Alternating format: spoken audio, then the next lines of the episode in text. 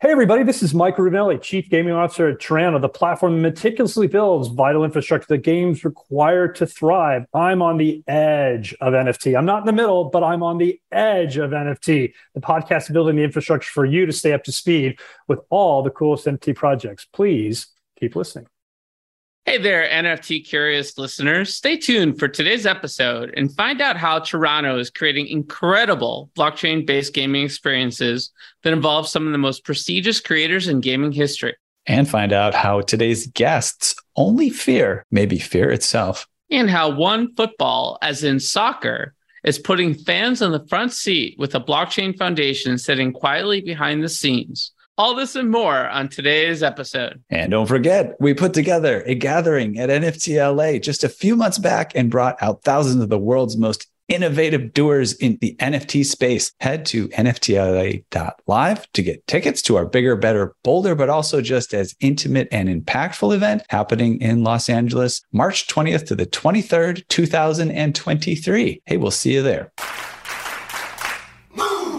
Welcome to the Edge of NFT with your hosts Jeff Kelly, Ethan Janney, and Josh Krieger, the podcast that brings you the top 1% of NFTs today and what will stand the test of time. We explore the nuts and bolts and the business side, and also the human element of how NFTs are changing the way we interact with the things we love. This podcast is for the dreamers, disruptors, and doers who are pumped about this ecosystem and driving where it goes next. Today's episode features Michael Rubinelli, Chief Gaming Officer at Toronto, a rapidly growing studio that specializes in building best in class games, utility based viral VIRL NFTs, and multi chain Web3 products. Michael Rubinelli is a technology and gaming leader with 15 plus years of progressive experience in executive leadership, product development, and continual revenue growth, and is renowned for his success at top corporations, including Disney, THQ, and Electronic Arts. Michael has now turned his attention to blockchain games and spends most of his time expanding the gaming division of Toronto Studios. Toronto is a premier Web3 studio of uncompromising vision and unrivaled experience focused on disrupting the old paradigms of the gaming industry. With a proven track record of delivering wildly successful multi chain games, tools, services, and digital assets to the mass market, the Toronto team consists of Web3 pioneers and video game industry veterans responsible for billions of dollars in gross revenue. Michael, it's a pleasure to have you here on Edge of NFT. I'm not sure what else I say after that. I feel like, you know, we're done. That's Mic quite drop. A- Uh, yeah, exactly. Quite an introduction. I feel like you've gone over my whole career, my current s- steady state, and then my future. So it makes my job here very easy. Nice. We had to do something special for you, Michael, because I don't know how we got into the 170s in terms of episodes without featuring Wax and now Toronto is doing the space. This episode is is long overdue, especially since we we actually know William Quigley, but he's a busy guy and you're a busy guy. And I'm just really excited to dive into what you've been doing. I'm back in the States after a little tour of Asia, and it's all about gaming, gaming, gaming. And so this is an area that we really want to sort of continue to peel back and, and sort of look at what's going on underneath the surface, what's being built, why is it being built, and, and what you're doing at Toronto is core to that conversation. So thanks for joining us. Yeah, thanks for having me. And, you know, a couple of points really quickly on what you said. First of all, when people learn about kind of the Wax blockchain and then what was Wax Studios is now Toronto, people go, I had no idea. And it's kind of shame on me for not knowing more. I sort of say that's our fault. We don't do a great job of PRing. Like we don't thump our chest and say, look at all this money we raised, look at all these things we do, you know, cover me, cover me, cover me. And so that's, but once you hear the numbers and you understand what the user experience is like, you're like, this is the best thing going. And it really is. That's one. And two, but from a gaming standpoint, like gaming has drove mass adoption of so many popular trends sites technology kind of user experiences. It's all about gaming or the gamification of something right? People love entertainment and that's what games often provide. And, and sometimes it's begrudgingly. So when we were at playdom corporation which got bought by walt disney like we were driving so much revenue for facebook. They're like oh mark zuckerberg hated games hated gaming but saw this as a real opportunity to come in and scrape a currency or scrape kind of the, the currencies that we were collecting which were fiat at that time and said, I can make real money here. And then because there's so many players playing so many games, Farmville and Gardens of Time and Marvel Avengers Alliance, like that became a real meaningful piece of business for them for a really, really long period of time. And then you kind of fast forward to that led to the advent of free to play gaming on mobile devices. And you look at all the revenue that comes to Apple, right? People like, oh, it's it's phone sales. It, no, it's it's actual transactional kind of scrapes or ad dollars tied to the gaming initiative. So gaming drives so many pieces of business for so many different platforms, technologies, and companies that there's a reason why that is. And it's not just some fad that's going to go away. So, yeah, happy to talk about that. In fact, Michael, while I was in Singapore, I met the gentleman that was doing the in game payment processing for Friendster. And it got so prolific and so successful that he bought Friendster from Friendster and then he sold it to Facebook. So that's how Facebook acquired this gaming technology. So I met the guy that pulled that off in Asia yeah. last week. So um, couldn't agree with you more because I heard it straight from the source last week. Yeah. It's incredible. And look, I think that if you look at the size of the growth of the user or the core gamer audience over the years, you know, there's what? There's seven and a half, eight billion people on the planet. There's over three. I think it's like I, the last figure I saw was 3.1 or 3.2 billion gamers. So, you know, we're encroaching on 40% of the world plays games at some point during their week. Like that's incredible penetration, right? I have five minutes. What can I do? Oh, I can just go level up or I can go clear this, beat this boss. I can do like there's things that games bring this little respite from your life that are so welcoming and so well done and so thoughtful that it's not like like I said, I think the term gamer used to be looked down upon, oh, you're a nerd, you're a gamer. Like now it's it's a bit of a, a badge of pride. Like I'm a gamer, I'm proud to be a gamer. I always have been. And I'm happy now to to give back to other gamers in the world and kind of bring my thoughts. Hopefully they like what we do and they they see value in it. Well, let's dive in there, man. You know, Toronto's core conviction here is that players should really have full control over the items they purchase in games. And, you know, for a lot of folks, this is a contrarian perspective. You know, this is regardless of platform. So, in a sense, we're talking about interoperability. How did this concept and this venture come into being? Well, let's talk about the concept first. And the only people who are against it are the publishers and the game developers of the Web 2 and kind of the console based space because they have this real fear of the unknown. They don't know how to embrace this new business model.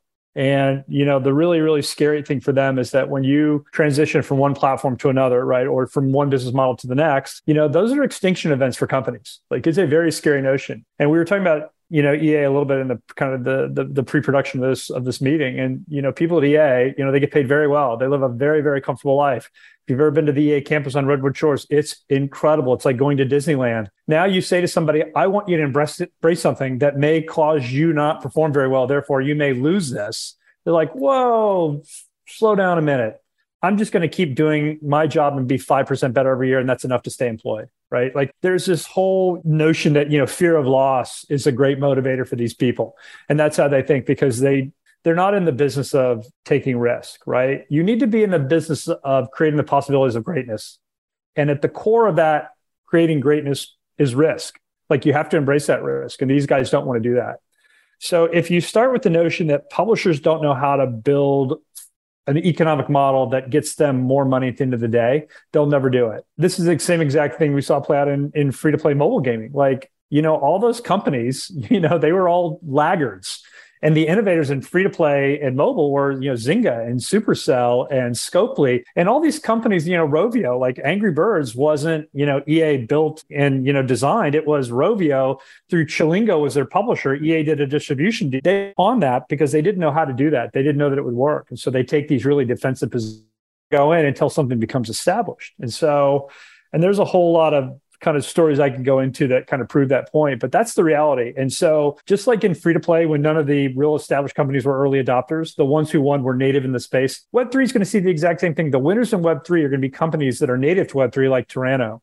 And so we think we're going to win because we are in the business of taking risks. We have the courage of our convictions that we know that we're doing the right things. And when you say, how do we know this is the way forward? Ironically i'll kind of wind the clock back to you know 1996 right so that's when we saw real kind of digital kind of you know marketplaces existing that players went to buy and sell assets from each other and not to date myself but if you look at ultima online there was a house that sold in Ultima Online for three thousand dollars on eBay, and nobody could believe it. Like, what? And then like it was such a I can't believe this is happening kind of moment. Like it was literally I had an account, I built this thing, I sold it to somebody else who wanted that. They didn't want to spend the time. They didn't want to spend the currencies. They just wanted what I had. So I sold it to them via eBay. The marketplace tied to gaming experience fast forward six months later, you look at Diablo One. You know, there was this, you know, these, you know, it was all RNG. You know, it was three prefixes, three suffixes. If you got the right three on a certain item, it was worth a ton of money. To to buy that though, you went to eBay and you put a bid on something with Stones of Jordan, which were their other in-game currency, which was this plus one to all stats ring. And if you had enough of those, you could buy the stats. So you'd meet them in Diablo, somewhere in, you know, in, in the Diablo world, and you'd make this exchange like players had been buying and selling from each other since literally the mid 90s, right? You look at in game gold farming in RPGs, it's the exact same thing. Somebody spent their time going out and mining all this gold, right? A fungible token, if you will, back then, and then selling it to somebody else. And why did that happen? Because to get 3 million gold in World of Warcraft took eight hours. How much of your time is eight hours worth? Eight hours of my time, the amount I make per hour, is worth more than the 9.95 somebody wanted to charge me. Great. So I'll pay $10 and get $8, eight hours of my life back that I don't have to focus on the grind. I can just focus on, you know, playing the game and having fun, running instances, rating, all that stuff that people like to do.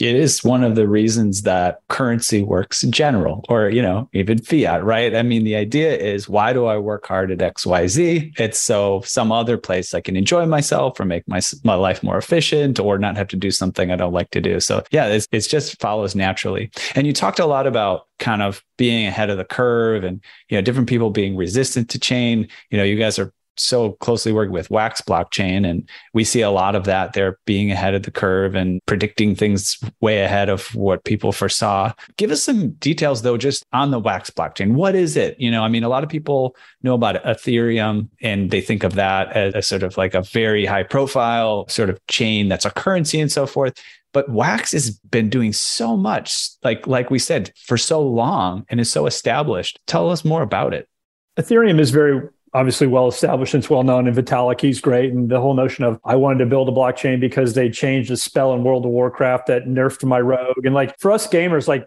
he's like sits at the right hand of the father. Like he's great. And that's why his profile is so high. And he's a wonderful and super smart guy. I think that what was interesting for us is that so Wax has been around for quite a while. And when they first started building the Wax blockchain, the idea was let's build this blockchain where players can buy and sell NFTs to one another in volume in with really kind of expeditious times to finality, right? Like as a gamer, I bought something because I just lost and I want to win. So I buy it and I go blow the guy's head off and I go on to the next boss kind of like that's the gamer mentality. So you have to have something immediate.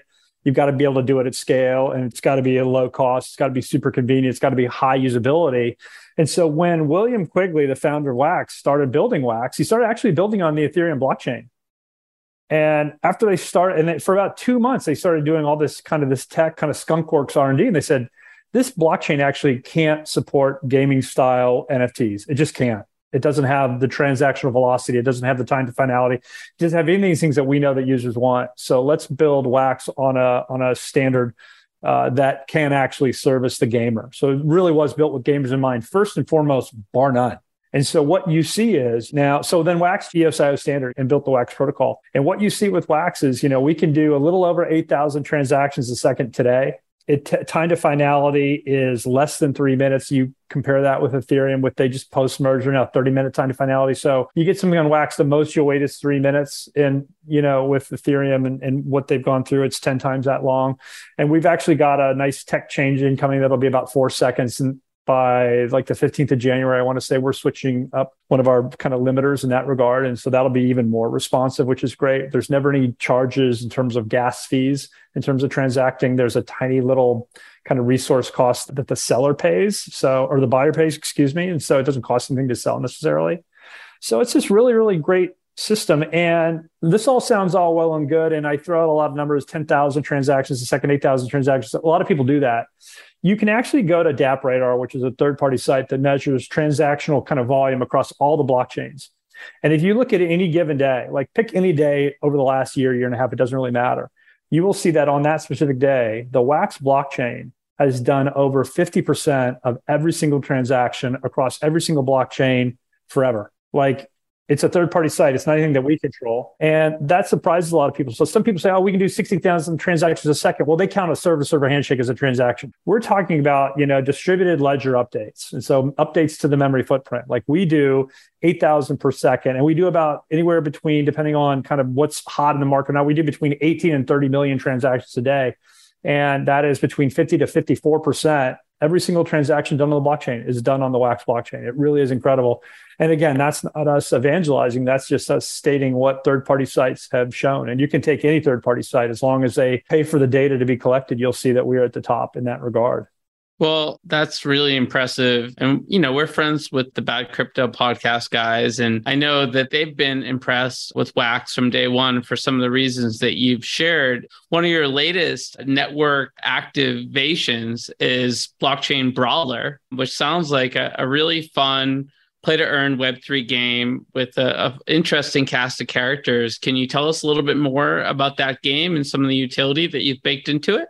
Yeah, so blockchain brawlers is it's it's really interesting. It's the first title that we put out, Wax Studios. We put it out the kind of the last day of March. It came out, and what it was was a click mining game, like all kind of Web three games at that point in time. The problem was, is we were late to the click mining party. We knew that we wanted players to accumulate a currency, but we knew that we wanted to build a real game.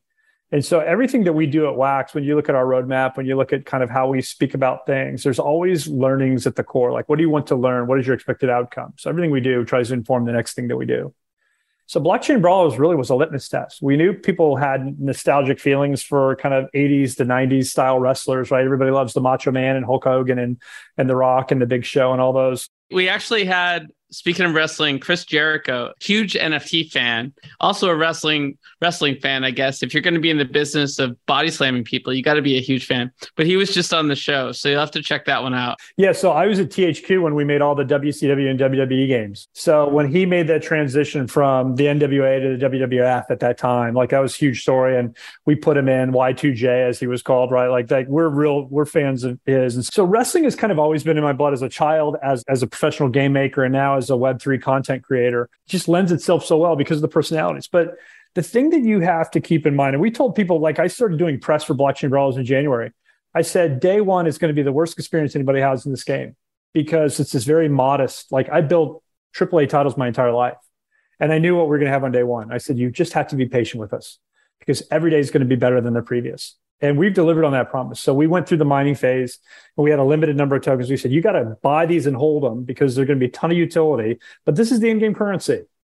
And there's going to be no more after this mining phase. Like we've gone from in, wildly inflationary to wildly deflationary, right? Like that tokenomics was like, look, you'll get 80%. We'll keep 20, not to pay the team, but to do UA, but that's all you're going to get. And here's all the ways that those tokens are going to work in the future like you know buy in-game store you're going to use this to craft you're going to use this to sell you're going to use this to upgrade to use this to compete you're going to use this as an entry fee. Like there's all these ways to use this fungible token we said and trust us and this is the key point. At the end of the day we're building an incredible pvp experience that's going to be revolutionary it's going to be unique it's going to be exclusive to us and it's going to be so unbelievably fun you're going to want to be a part of it. And they're like you know, I was saying this to a crowd that was in the middle of about 18 straight rug pulls from different games and companies and projects, right? I'm like, you got to trust me. And they're like, we don't know you from Adam. I'm like, but this is me. This is my LinkedIn profile. Like, I'm legit. And they're like, okay, keep going. So I undox myself, transparency, consistency. And then we brought in Richard Garfield, right? Who is literally the designer and the creator of Magic the Gathering. And Richard said, I've got this card game I've been building for a year. It doesn't have a home. I just build it because I'm Richard Garfield and I have, you know, engineers and and kind of, you know, prototypers at my disposal. And I really love the idea of this. And if you think this will work for blockchain brawlers, you know, you can, you know, obviously set up the arrangement. You can, you can have it. Right. And so I'm just like, it was like this weird moment. Like Richard Garfield, who's one of my heroes, says to me, I have this thing that I've been building for a year that nobody knows about that just you could have. Were you guys talking at the local coffee shop? How did that come to be? oh, it was so well. There was a, you know, it's a, it's a, it's a great question, Ethan. There was a tremendous amount of trepidation. I don't know about NFTs because of what I've heard. I don't know about Web3 because what I've been taught these is predatory practices, scams, rug pulls, like, you know, environmentally unfriendly. And so it took, seriously, it took a couple of meetings to get him over the hump of what we were all about and to build that trust. But once he got he's like, okay, I'm in. How can I help? And I said, well, let's build a game together. And then he literally says to me, he goes, great. What kind of game do you want me to build for you? I'm like, you're Richard Garfield. Let's You're roll the dice and, and see what the probabilities say. We'll we'll make let it make our choice. that kind of explains some of these staggering numbers and i need to verify this is still accurate over 341 million in trade volume and average player earning $1420 per day or about 3500 of the games need a brawler token is that where we're at today Uh, no, we're actually better off than that. So the trading volume from a token standpoint, we're well over 600 million in token trading volume. So the token is very liquid and we trade on every single exchange minus Binance. So we're on OKX, we're on KuCoin Gates, Huobi, uh, MEXC. You know, I'm sure I'm leaving a bunch out, but uh, we're on, we're available on every centralized exchange and we're obviously on Alcor as well. So the tr- token trading volume is high. And the players who got in early during that mining phase, you know, did very, very well. And now we said take these assets and transition into what is an esports, right? Like blockchain brawlers is a platform. It's a platform with many different ways to play, many different ways to earn currencies. It's it's literally kind of it, pick your poison, right? Do you want to be a crafter and a producer? Do you want to be a PvP player? Do you want to be, you know, an aggregator of NFTs? Like however you want to engage with our site, because I really look at blockchain brawlers as an interactive platform, not so much here's a singular game where you can do like one thing. Like you can do a ton of things. And I think that's been part of the appeal is that our current audience today is a bunch of investors and gamblers. Like, let's be clear, the speculators are investors or gamblers. Like we know that. And we have things for them to do that they enjoy. But where we're going with, again, with this experience that Richard has helped us build, that we're now going live with. In fact, you can, as of Friday, it was it was available to be played for free. It's still in trial mode, but you can come in and play it and see what it's all about. Like that's for the core gamer. That's for the 3 billion gamers in the world. We say you come in and try what we have. Like this is a better use of your time than other games you're currently playing on your mobile device or on your console or what have you. Like this is an incredibly addictive, like just so fun and so thoughtful, deep, strategic, but really simple kind of experience. And when you have that in your back pocket, you've got something that's objectively great, like literally objectively great. Everything else really falls into line from that. Can you tell us about so free to play? Is that for everyone, or how, do, how, how does it exactly work? For now, it's free to play because we're still in very much a test mode. But how it will work for the Web3 players of the world is that you have your wallet. Like I said, you've mined all these currencies, you've collected or crafted all these NFTs. So the game itself, you think Richard Garfield, oh, it's Magic Gathering, but with wrestling. It's actually not. He said a really kind of curious comment that I was that I had no appreciation for. He said, I could build a trading card game for you. He said, but if you have three different kind of metas, three different kinds of deck constructs, let's just say, he said, that's a 12 to 15 month balancing exercise for a 30 card deck. I said, I don't have 12 to 15 months. I have like six months. He's like, right. He goes, and I don't have time to design the game and then to balance it. So good. I guess I never had an appreciation for how long and how hard it was to balance a trading card game really, really well. Interesting. That just the balance piece, get to get all those knobs turned correctly, because there's so many different variables that are kind of competing with one another in terms of strengths, nerfs, you know, weaknesses, OP things. So so many cool people have made games. I feel, and, and I feel like it's something where, you know, it's always like somebody that you know that, you know, they're really talented at something else, and but they've also like created a game. It's a fascinating world. You know, he's a PhD in mathematics, and I will share this with you. When I first read the game design, I'm like, I don't get it. It feels like it's war. Like, are my cards higher than your cards? And we just show them to each other. You think this is so simple? I must be missing something. And I just was, I look, is a little bit deflated because I was a big Magic player and had such high hopes. And then you're like two to three games in, you're like, oh, this is diabolically evil in terms of its design and its balance and player choice. Like it hits you literally like an anvil in a Warner Brothers cartoon. You're like, this is, I, I totally get it. You know, it, it begs the question around sort of, you know, where all this is going from an interoperability perspective. There's a lot of conversation about interoperable metaverses right? And, you know, part of that means somehow being able to move your objects from one metaverse to another. And essentially, you know, gaming, as we've talked about, is the core of all this in game or all these like assets, these digital assets, if you will. So I guess from just a, a, logical perspective, that also means we need interoperability in, in the world of gaming, but not everyone feels that way. And you could make an argument, Michael, Wax is so successful without interoperability. Why is interoperability part of your vision? I'd like to sort of understand that a little bit more. Yeah, so we should talk about interoperability. So I I'll agree with you. I actually don't think people want interoperability. Like it's actually it's not the cure all or the panacea that I think people think it is. If it's something fashion based in a metaverse, I get it. But from a gaming standpoint, like when you get an asset, let's say it's the Sword of thousand truths, you know, the, the the mythical item that South Park kind of joked about in that one episode about, you know, the kids just played, you know, WoW the whole time and got really fat and had health problems, but they're searching for the Sword of thousand truths. Like imagine that drop for you. Like that is designed and tuned and built for that experience tied to those mobs or those instances and raids in a very, very kind of narrow way. Now you take that into a different game with a different developer, even a similar developer, it's not going to perform the same. So it's hard to describe a value to something that kind of moment to moment, you know, scenario to scenario, paradigm to paradigm is different. Fashion where it's all kind of, you know, one way and it's it's very kind of superficial, that I understand.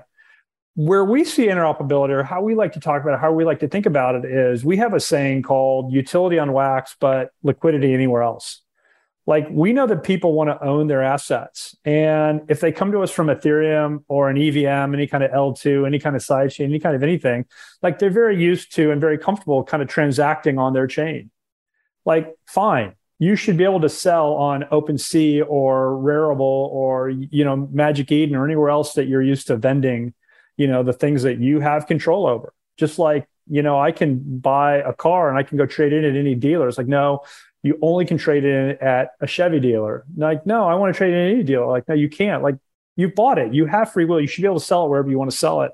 And that's really what we're all about. And so we have built, you know, chains to, or I'm sorry, chains, bridges to Ethereum, bridges to Binance. We're going to build bridges to every single protocol in the world.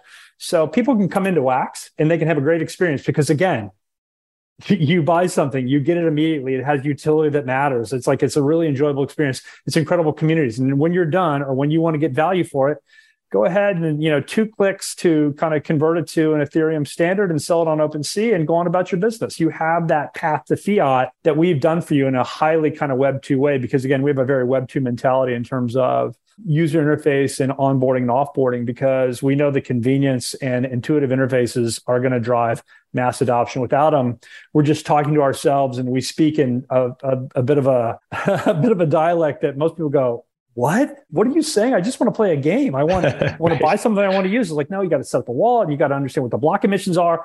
And, you know, what is your protocol of choice? And are you importing? or Are you exporting? Like, I just want to play. Yeah. Yeah. And the interoperability Right. That's where we're getting to. And that's how we see interoperability. It's a beautiful strategy. And, you know, it's so interesting to see how these things work themselves out and, and what happens. You know, it's like there's a different world, of course, than like, you know, Google and Facebook and Apple or whatever. But you know, you see these things happening so naturally where they were non intuitive at first, where Google's advertising on Facebook, Facebook's advertising on Google, you know, like Apple's got the thing that's got to be compatible with, you know, Windows or like people just want these things to happen and the businesses are not going to survive that that remain too siloed. But this is also a, a different world. Does any of this like when you think about the rebranding topic here, like does any of this go into the rebranding? What is the impetus for the rebranding? Yeah. A little tiny bit. So, the thing that we found, which was really interesting, is that when we met with people, and look, we have strategic conversations all the time with, you know, Solana and Polygon and Fractal and Magic Eden and just anybody in the business of Web3 transactions, right? Whether you're a marketplace, you're a protocol, or you're a layer two, a side chain, a centralized exchange, whatever you are, people were always under the impression because we were Wax Studios that we were bound to and exclusively building things only for the Wax blockchain. Like, oh, you can't come to, you know, Polygon and making it up because you build exclusively for the Wax blockchain. Well, why do you think that? Well, because you're Wax Studios. And aren't you owned by the Wax blockchain? The Wax blockchain is the internet. Like it's a ledger. Like they don't own us. Our founders are the same. So the names are the same. But so we ran into time and time again a real kind of confusion about kind of what are we all about. And so once we changed and, and rebranded, now there's no longer that's like we don't have to get ahead of that argument or that narrative anymore. People like, oh, cool, I see your games. I see you've got a wallet. I see you've got a marketplace. Great. Let's have a regular strategic conversation opposed to, I thought you were this. There's no more kind of misgivings around kind of what we're all about. Yeah, that makes a lot of sense. And that's a really cool dinosaur logo and artwork. You've got you got a lot to work with there. yeah. Do you see the teeth spell out Toronto? I, I don't know if people ever. You know what? That is so funny. Like I see it now that you tell me, but I had this stupid joke question which I didn't ask because it probably it probably would have fit. Now I was going to say, is there something significant to the number of teeth? But I, I was literally like, that was a joke, and I see it now. It's one of those kind of like you see it when you know it, right? And then you can't unsee it. Yeah, that's cool. Right. Yeah, we. It's funny. We did that huge logo study, like with FedEx. You know, the E and the X. There's an arrow in there, and Amazon it shows A to Z. And then the, my favorite though of all is the Tostitos logo. The two T's in the middle are actually people, and they're holding chips, dipping it into a bowl. And you don't really, but once you see it, you never unsee it. So logo design and intention was very much at the core at the creation of the Toronto logo. Yeah. Yeah. I love how those things fall under the radar too, though. I had some friends I remember they were like in their late 20s at the time and they said frigid air frigid air. Oh i get it now frigid air. Right right right. See? Anyways yeah go ahead josh. Yeah yeah. No i wanted to to dive in a little bit deeper into this concept of the future of of play to earn looking more like play to own. I mean I think we've all seen the challenges with play to earn, and, and we'll dive into that a little bit more. But for now, let's talk about play to own. What does that look like, and why is that the future? Yeah, so play to earn is dead. Like anybody involved in a play to earn project is going to end up losing everything you put into it at some point. So you should just divorce yourself from the notion of ever really getting anything to come from that because it is built on an unsustainable model and it is really predicated on the developer or the publisher, whomever, being able to continue to feed people in to their funnel. And the people need to be able to come in at an entry point and they need to have an appreciation of their assets or a token. And those things just aren't happening. And they haven't been happening for kind of six to eight months. And so, and maybe even longer. So as soon as you kind of come to grips with that, that you're on a, a road to nowhere, then it's okay. Because I think a lot of times. How do you really feel, Michael? It's look it's it's disappointing as as as a gamer to have been involved. And so one of the first things you do when you get into the web3 space for the first time is like i'm going to play 10 play to earn games and i'm going to get religion around all this and i'm going to see how they do and what they do. And it was really super interesting and terrifying but yet also like i'm like oh this will be easy because none of these guys know what they're doing. All these projects are terrible and they're none of them are built by real game developers and so this will be really simple. And it was but it creates a lot of scar tissue for the existing player base which i have super high levels of empathy for, right? And I've lost a bunch of money in these projects. I'm not bitter. I mean, I cost up to the cost of doing business and it's all part of my education. So I'm actually okay with it. But I feel bad for the millions of people that really got just duped and it's really too bad. Yeah, it's a shame. And I think we're getting back to the basics. One more really quick sidebar from Seoul, Korea is that I happen to sit at the table with this very humble gentleman that co-founded the biggest gaming guild in Korea. And you immediately think guild, you're like, oh my God, that's sort of feeding the monster that just died.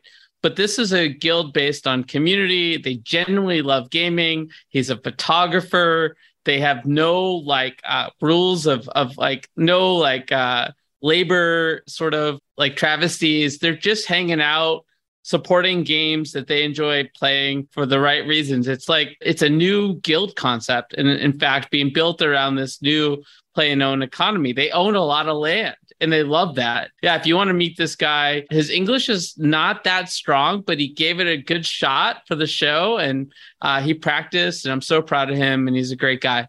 I would love to meet him, and I actually do think that there's very much a future for guilds to play in the world of play to own and Web3 gaming. I believe that with every fiber of my being. There's no doubt in my mind that those things can peacefully coexist and they can actually benefit one another. I think that I can see a world where if you've set up a guild, a guild has a CFO, you know, they're met, they're you know again they're monitoring all of their assets, how their assets performing, they're allocating people to do things in different worlds. Like they're creating this whole treasury of items, and because because you never know which you know which games are really going to kind of catch fire and what things are going to have value and so forth and so on. But i i i would absolutely love to meet this person. I i do think there's a future for guilds in in the space. I will tell you so if i think that p2e is dead and i do and i think that's a road to nowhere and i also believe that with every fiber of my being then why do this right? What's the point? And the reality of the situation is is that there are, like I said, over 3 billion gamers in the world. We know this. Um, every study shows it. And you know what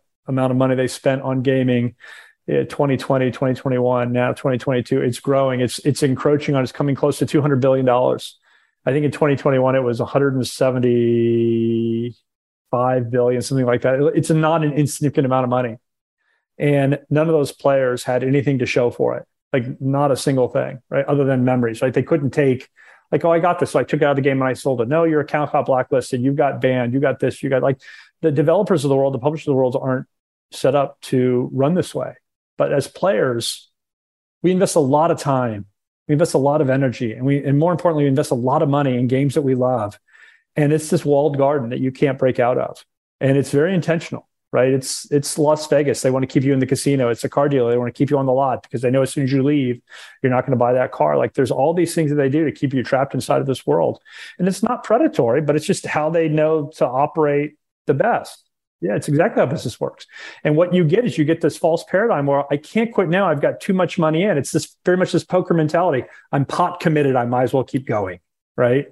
And so Web3 actually allows for people to not feel as guilty about spending money in a game because you know you have an out right? You know, it's your asset. You know, you can give it away, you can trade it, you can sell it, you can buy it, you can speculate on it, you can upgrade it, you can do all these things because just like in the real world, when you buy a physical item, you can do those things too.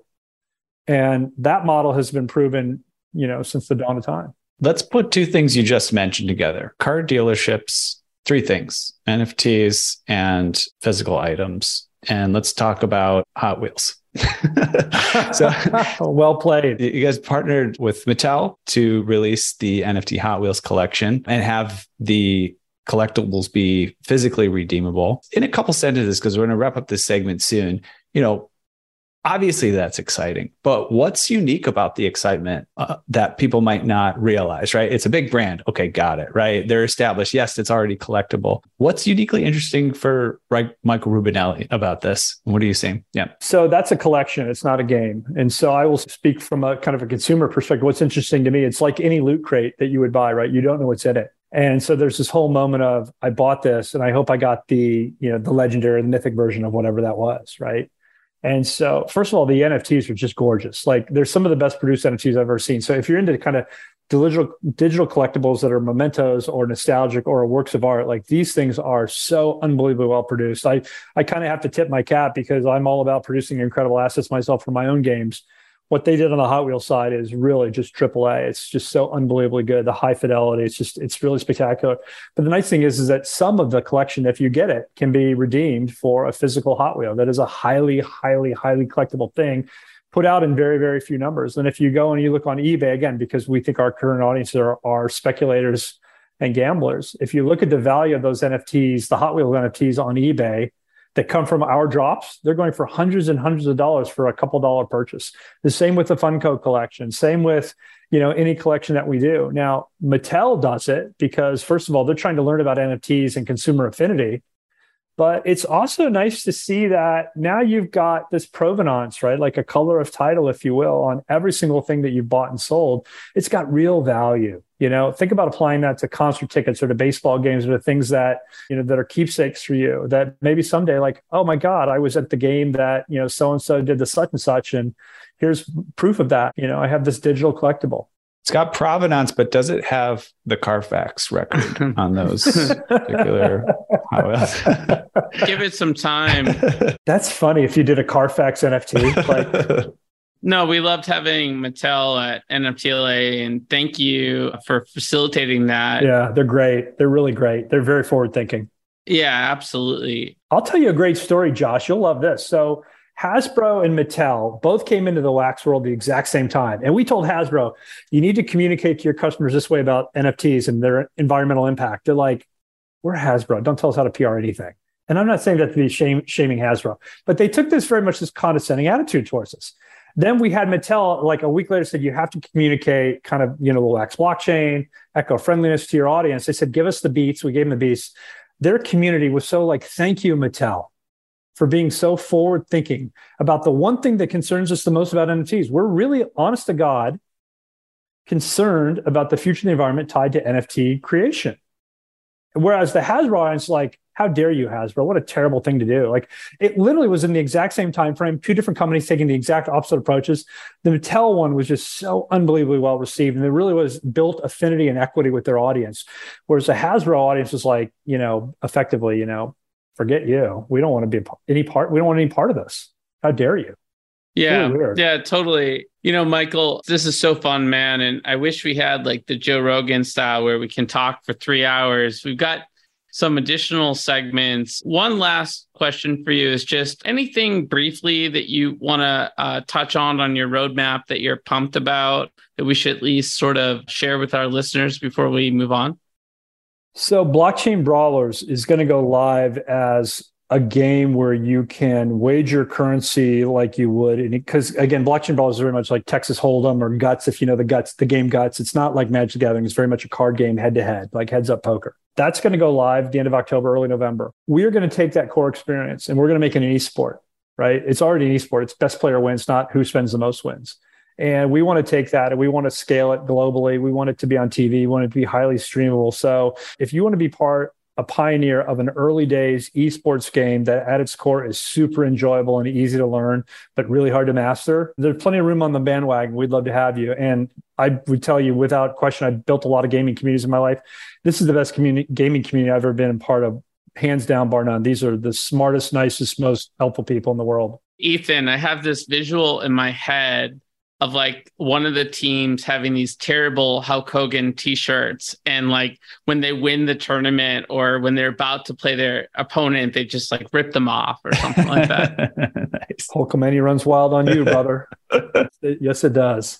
Well, um, love the confidence and, and passion you have um, for all of this stuff, and it, like like Josh said, it's been a pleasure to talk. And we could we'll have to just hang out one day.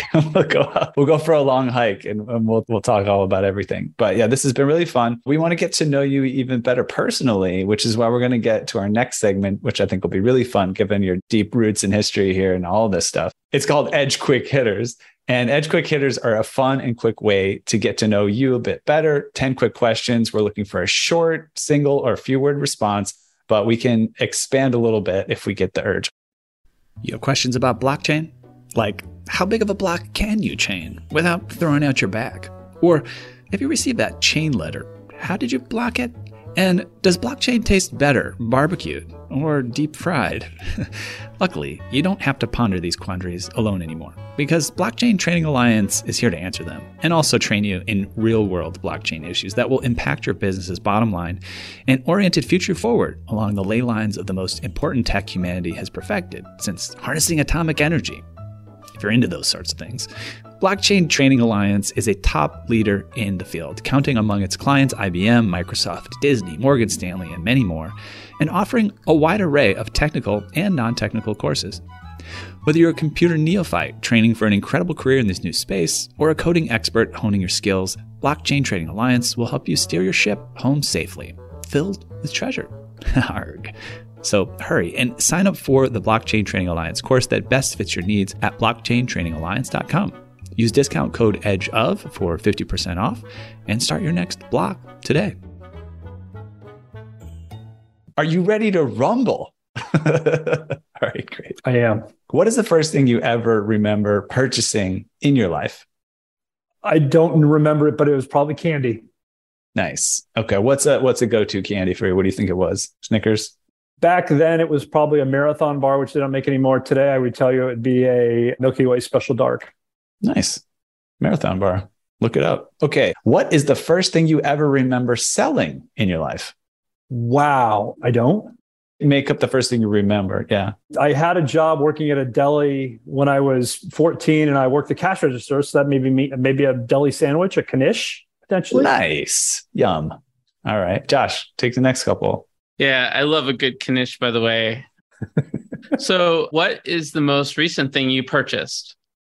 I bought my wife dinner last night. Does that count? Yeah. Yeah. yeah. Sounds delicious. This at a restaurant or Uber Eats style? Or a deli sandwich. Sorry for the divergence. We watched the British Baking Show on Friday. It was Mexican week. She goes, I'd love a taco. I'm like, I'll go to a taqueria. And there you go. There you go. What is the most recent thing you sold?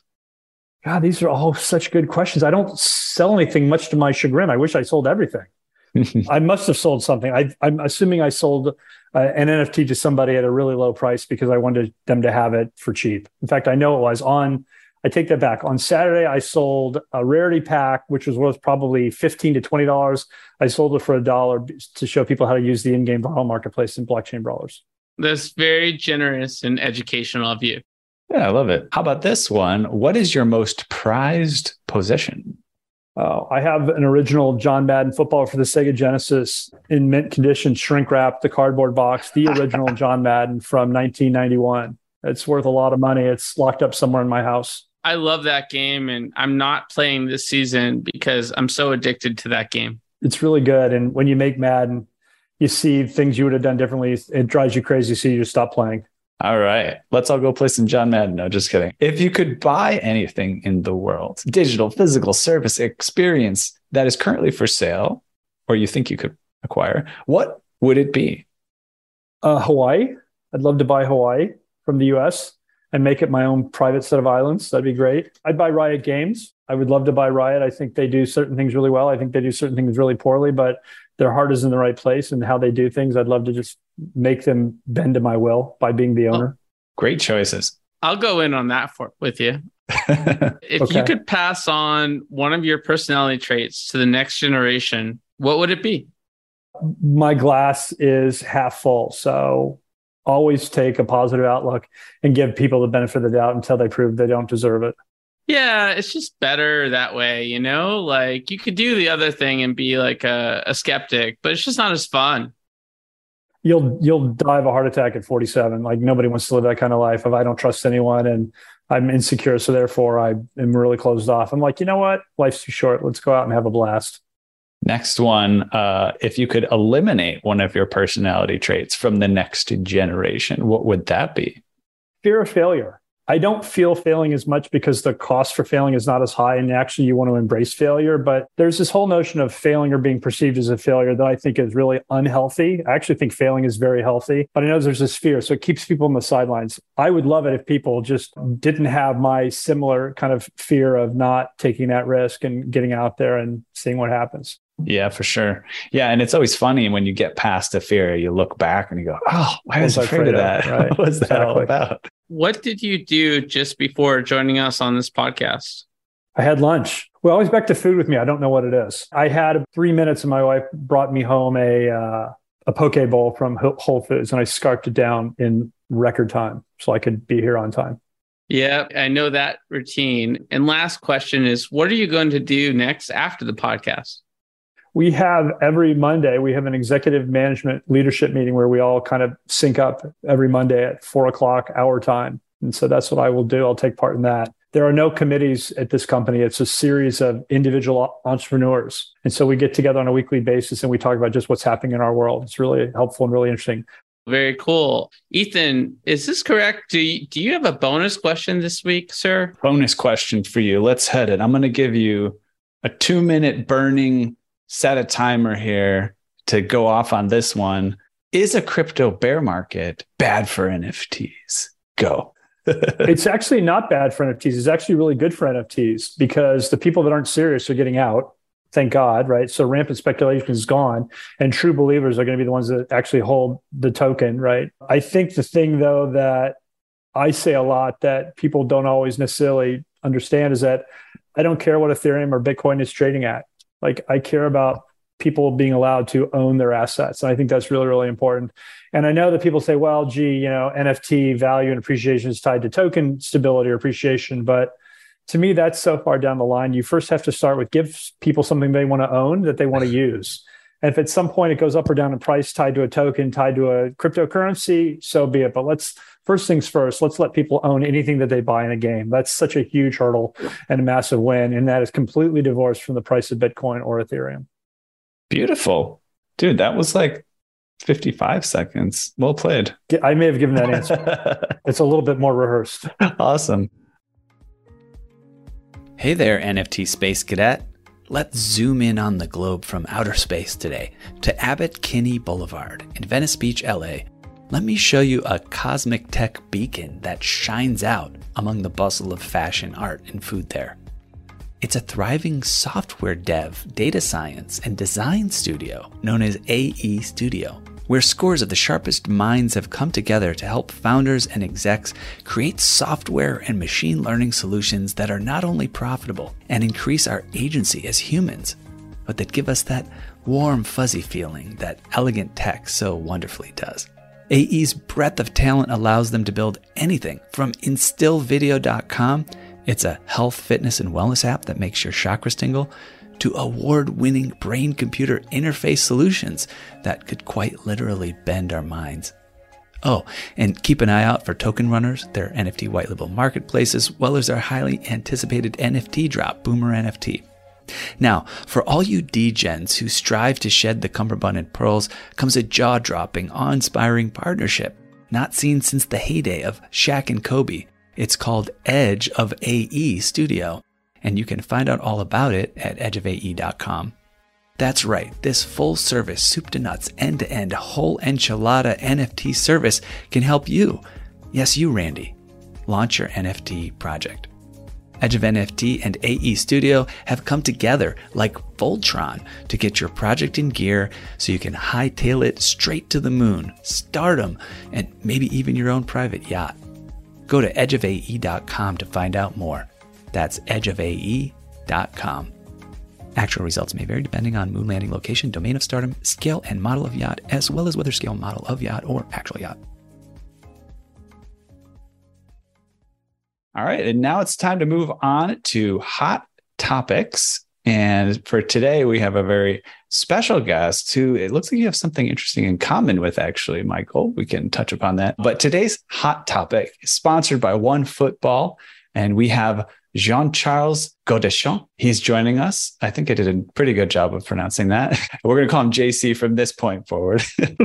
he is the CEO of One Football Labs, a joint venture between One Football, Web3, Champion Animoca Brands, blockchain investment pioneer Liberty City Ventures, Alongside strategic partner Dapper Labs, it enables clubs, leagues, federations, and players from across the world to release digital assets and fan centric football experiences based on blockchain technology built on the sports industry leading Flow blockchain via the easy to use and secure wallet Dapper. JC has two decades of experience in the games industry. Prior to his appointment as CEO of One Football Labs, he held various roles in the combined total of 16 years he spent at video game giant electronic arts. and that's where you guys overlap. in his new role as One Football Labs CEO, JC plays a crucial role in growing the business and creating top quality Web3 products to deliver a new era of football fan consumption. Central to One Football Labs offer is the ability for fans to access unique and affordable digital collectibles, which allow them to own real life moments of incredible football in perpetuity pretty exciting episode, guys. And JC, uh, I'm sure you you have some thoughts on on some of Michael's provocative thinking, and hopefully you agree on some things and and disagree on a few things. Because what's innovation without that level of of discourse? But but first and foremost, pretty awesome what's going on with One Football. You guys just had a big Series A and you had a, a, Series A that sort of related to the first market deal related to football of its kind. Unpack that for us a little bit and tell us what's going on in your world with our friends at Animoca Brands. Cool. Well, first, uh, thanks for having me. Sorry for the French accent. I'm going to try to work on that. You need to tell me if everything is fine with that. It makes our show more charming, JC. Don't worry about it. Yeah, yeah, I heard that before. It never really paid off, but I, I did learn that uh, yes, and uh, first, I just want to disclaimer we're talking about soccer here not football. So I just want to make sure that when I say football, it's actually soccer and, you know, kind of the old continent sport that is almost a religion for us. So this is what every time I go back to football, please, it's actually soccer I'm referring to. And first, before I go straight into that, I just wanted to say that I do resonate with a lot of the stuff that Michael said. I'm a game maker.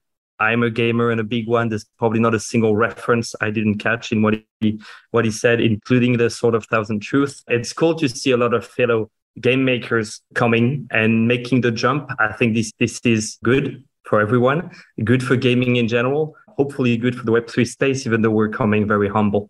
And God knows I'm coming very humble despite the super cool intro, because you know, usually come and you have a lot of concepts in mind about how to make a game and you need to put a lot, you know, back in question when it comes to, you know, kind of blockchain powered games. So that's just my little intro and kind of how I, I felt about Michael said. And I, I also related a lot about the super high quality and the AAA production you mentioned, which I think is is great and something uh, super important. Hopefully, our digital collectible will impress you too, Michael. I'd love to get feedback after the show. But yeah, back to that. So yeah, we mentioned One Football Labs. One Football is the kind of biggest digital soccer platform. Obviously, Animoca gives us incredible experience and and, and network, and and LCV was one of the first uh, venture capital to move in the crypto space. So I came with you know uh, very lucky and surrounded by incredible people. And what we just did is we indeed just released our NFT marketplace. You will see that I usually go back to uh, digital collectibles. We have a bit of a pet peeve around trying to avoid the word NFT just because we're trying to, you know, lower the barrier. And when you, you talk to a football fan, you know, NFT doesn't resonate the same way, which is why, you know, we try to kind of navigate our way through through the language and the crypto language in in in that case.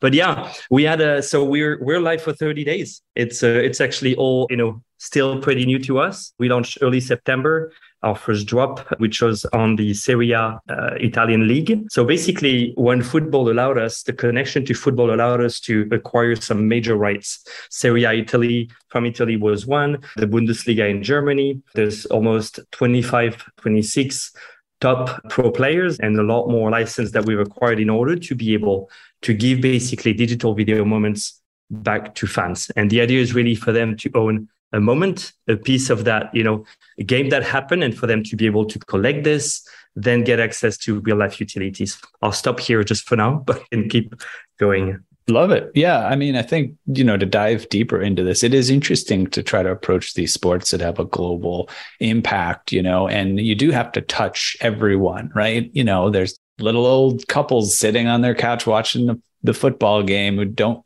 give a crap about what the latest tech is. They just don't care, right? They just want to do what they enjoy. And so, you know, you guys are really focused on changing the narrative and bringing people closer to the game that they already like, not confusing fans. You mentioned not mentioning NFTs really deeply, except in, you know, these type of conversations. but yeah, how do you do all this? And, you know, how do you access what it really matters to fans here? Like, what's your approach? Yeah, no, no. I mean, so I, I think what's really important to us is to really resonate with the emotion of the sport, with the emotion of fans, with, you know, what a sport really gives you. As I said to us, we kind of elevated at the level of religion in some ways. And I'm using this word because it's really something really deep inside and without, you know, trying to to sound a, a, little too emotional, despite being French, I guess. So I should probably keep going on that. But no, it's really about hitting this. And we usually say we give football back to the people, right? The beautiful thing about Web3 today, the technology, the legal frame allows people to properly own something and not to rent it like the gaming piece that Michael and I or all of us had. It's just rental, right? When you actually in World of Warcraft, nothing belongs to you. Here, the beautiful thing is it actually does. So that piece to us, which is not just in gaming, but real soccer on TV, you can say that wonderful moment that just happened made you jump off your chair or, or your couch for that matter, then that's something you can own. And of course, there's a gamification. I'm not coming for game eh, gaming for nothing. We have then, you know, as you collect these, then we get you into weekly challenges. And these challenges where, you know, it's like the best saves of the week or, you know, the best nines of Juventus of all time and that type of stuff will then allow you to get access to real life utilities and that's, I think, a really important piece. I think that came something that came back a lot in what Michael said, what I feel strongly about also is that it's going to be really about value and utilities and stuff that you actually give to users, fans, consumers. It's super important because I think there's been a lot of shortcuts that's been done on that front, right? And a lot of the players, the people did not really get what they deserved, I guess. And that's something we still need to solve. So here, that's really kind of the idea. But to your point, it, it's also about getting after people that may not know about the space that may be frightened about the space uh, or just really not you know interested about the space. So we need to in- extend to them. You know we did things like we had a double page of the gazzetta in italy which is you know the sports uh, uh, uh main newspaper. So people could actually you know read about this and and and we had a whole pamphlet around this is what we bring to you. This is how we can link you know the digital space to real life soccer and to someone that's just you know uh, in Torino go and, and watch their game. So when you actually people realize that you get access to you know amazing real life utilities like match tickets, VIP boxes, signed jerseys, meet and greets with their favorite players, like it's cool because I think we're bridging we're just not inventing something in the digital space, right? We're bridging actually that that two worlds, the crypto world to a certain extent, and what I think you know we can be in the middle or or hopefully connected in all that. Michael, are you just in the normal course of your day? Are you running into just people who have been at Electronic Arts, like a fellow work, worked previously? Uh, or I think the thing you realize being in this business for more than just a cup of coffee, that everybody at some point worked at EA. Like it's literally everybody had their turn, right? And I'm sure there's a Hollywood analog for that. I'm sure there's a music industry analog, but in the gaming business, everybody worked at EA at one point. And so, yeah, as you say, I, I think that JC raised a really, really, really vital point early. And I get asked this question a lot of times is how are we going to kind of have mass adoption? I say simple, don't talk about it being on the blockchain. Like as soon as you use language like you need a wallet and you got to have deposit and buy a cryptocurrency and buy NFTs, people tend to tune out. And so the thing that we do is we speak about we have an experience where you can own all your stuff and it's a great to play game. like, oh, cool, I want to do that. But if I said, oh, as long as you open a Waxcloud wallet and you buy these NFTs off the secondary marketplace, you go to centralized exchange to buy a token, they're like, okay, never mind. You take it a step further. You say, we don't even call them NFTs. Like, I'll gladly throw that in my playbook. Like, we never mention Although, ironically, the title of our game is called Blockchain Brawler. So it's uh, maybe I speak out of both sides.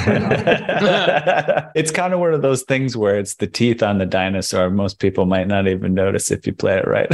but it's really interesting that we were saying about like, if you think about anything else that people like to own, like if I said, I'm going to sell you this car and I'm going to give you the title, check that out, right? Like it's the title and it's all about the title, right? You know, it's like, okay, yes, I expect to have proof of ownership of this item, but I'm actually kind of more excited about the car than, than the document. I'm excited to see where this goes, JC. And when you call football, as you say, or soccer a religion, with any other sport, I would I would argue with uh, the accuracy of that, and if it's hyperbole. But but but knowing soccer fans, um, it truly is a, a religion. So I I think you know you've chosen a really interesting area to focus in terms of building community on top of community. And i think that's what we see as the future of this space is is yes guys you have to have a pre-existing community or if you don't you have to have the skills to put that community together with with or without web3 right? Like that's critical to success here. Is there anything else in terms of how you're going to be working with the community in in building the space that you wanted to touch on before we close out this segment yeah, no, no, you're spot on, Josh. Like the so community is super super important.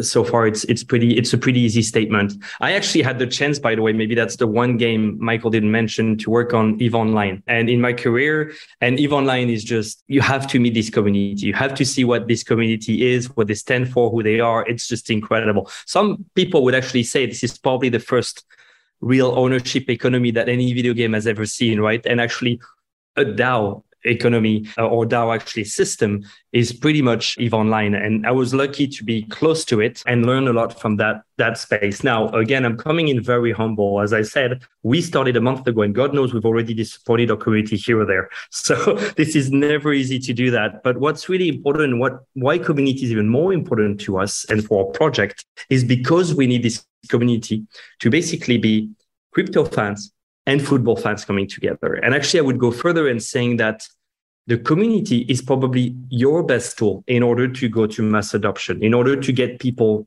to come, to be part of a, a, movement, to be part of a group of people and understand, get educated on what this, this means. To me, this is becoming now so important to even a fan in Torino to not just go and say, hey, come and get a, a collectible on our, you know, by One Football platform, come to actually join our community, get to learn, get to understand what we do, make some friends on the way.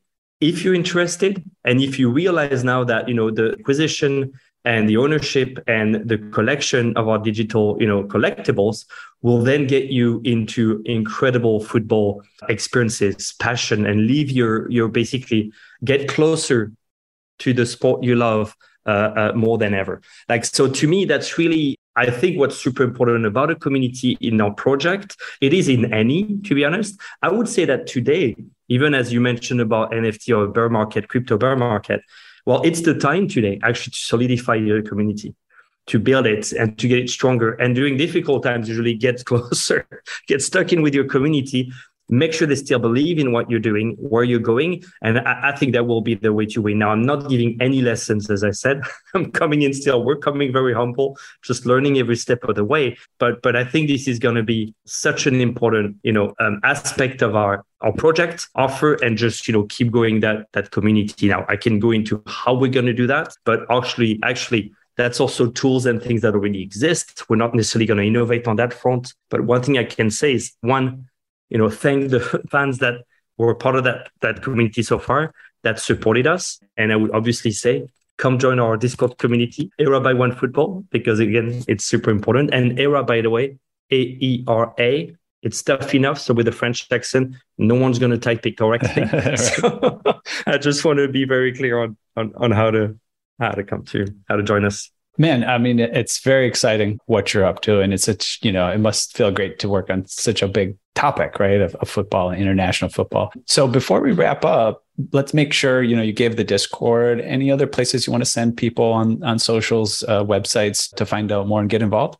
Yes, as I said, just check us out at era.onefootball.com. Again, A E R A dot onefootball.com. You know, and that's our marketplace. That's where hopefully Michael can check it out also and tell me if the production quality is there. I'm pretty proud, but again, like, you know, this is from former game makers and still game makers, actually not former, former, you know, brick and mortar or game makers to now the new type of games, then I'd love to get your feedback on it. So yes, come check it out. We're on obviously Discord, Twitter. We have a super cool Twitch event coming soon. Anyway, we're firing on all cylinders. Awesome. Well, that was all spoken like a true perfectionist, always looking for input and feedback. So that's a good sign. It's been a privilege to have you, JC. Yeah. So, and I know you're beaming in there from far away. I think it's almost midnight there. So, uh, yeah, thanks for joining us. I'm good. Thank you so much. Hey, JC, that all sounds awesome, man. And I hear we have a dope giveaway as well related to your current packs that you're doing. Is that correct? Yes, that's right. Exactly. So all you're going to have to do is to join our Discord, which I just mentioned, and it's Aera by One Football, or follow us on Twitter. And basically, we'll be giving away multiple packs, a gold pack, five silver packs, and a hundred plus bronze packs in order for people to, you know, get right in on our collecting our, our pretty cool digital collectibles. Well, we really appreciate that generosity, and and folks will be able to look for that contest that will launch in conjunction with the show thanks so much for hanging out with us for a little while and uh, looking forward to whatever's next with what you're up to. And hopefully we'll see you at NFTLA as well. Yes, absolutely. Thanks much. All right. Well, that was a blast. Michael, we have our next segment, which we've been having fun with recently, where we let our guest of the day do a little bit of a shout out. And we checked in with you, and you said you might have someone that you would love to call out on the show. So let's give the mic to you for a minute and tell us who that is. Thank you. So that person is Graeme Devine. Graeme Devine is a very well-established game designer who made the leap over to Web3 gaming before anybody else of his stature it took the plunge. And he's building a really cool kind of world and narrative, a game called Metropolis Origins. And I highly encourage everybody to check it out. Not only is it a great game and incredible art, noir art style, but Graeme is just a prince of an individual, and he's just one of the loveliest people you'll meet in the industry. So I'd like to give a shout out to him. Well, I just found him on Twitter. I won't try to butcher his Twitter handle, but it's Z A P H O D G J D. And or you could just look up Graeme G R A E M E Devine and check out what Graeme's up to in the space. And appreciate you bringing some attention to this uh, fine gentleman. Yeah, I love these shout outs too because it gives it gives listeners a chance to discover folks that might not be on their radar. But it's always really cool. So thanks for that. So we're to wrap up here soon. I know that uh, we do have a giveaway that we're working on with you guys. So we're still working on the details, but knowing Wax, uh, you've got all kind of fun stuff to do with giveaways. So we'll be cooking up something awesome. People can look out on the socials for that, for how to enter and, and what exactly that entails. So we'll get to that on the socials. And then before we wrap, we just want to get from you, Michael, where would you like to send people so they could find out more about uh, what you're up to? There's two places and they basically take you to the same location, but you get into them different kind of consumer interfaces. The first one is play.bcbrawlers.com. If you have a Wax Cloud wallet, That's how you log into the game, and you can start playing uh, the beta, the PvP game I talked about that Richard designed, our platform that has all those other things I also talked about. So play.bcbrawlers.com. If you want to just play the PvP game, just the card game head to head to see what that's like, it's free to try. There's there's no entry price point. There's no wallet required. You can go to play dash beta dot bcbrawlers.com. Once again, play dash beta dot beta.bcbrawlers.com. It's the game, it's in a browser. So Firefox, Safari, Chrome, Edge, it doesn't matter. Just come on in and play head to head. It takes a second for the assets to cache, but once you're cached, you're good to go. Beautiful. All right. Well, thanks so much, Michael. We had a true blast today, and we would love to spend some more time with you at some point. I'd love it as well. Yeah. Well, we'll sign off for today. We've reached the outer limit officially at the edge of NFTs. Thanks for exploring with us. We've got space for more adventures on this starship. So invite your friends, recruit some cool strangers. That will make this journey also much better. How? You can go to Spotify or iTunes right now, rate us and say something cool. Then go to Edge of NFT to dive further down the rabbit hole. That's edgeofnft.com. Look us up on all major social platforms by typing Edge of NFT with no spaces and start a fun conversation with us online. And lastly, be sure to tune in next time for more great NFT content.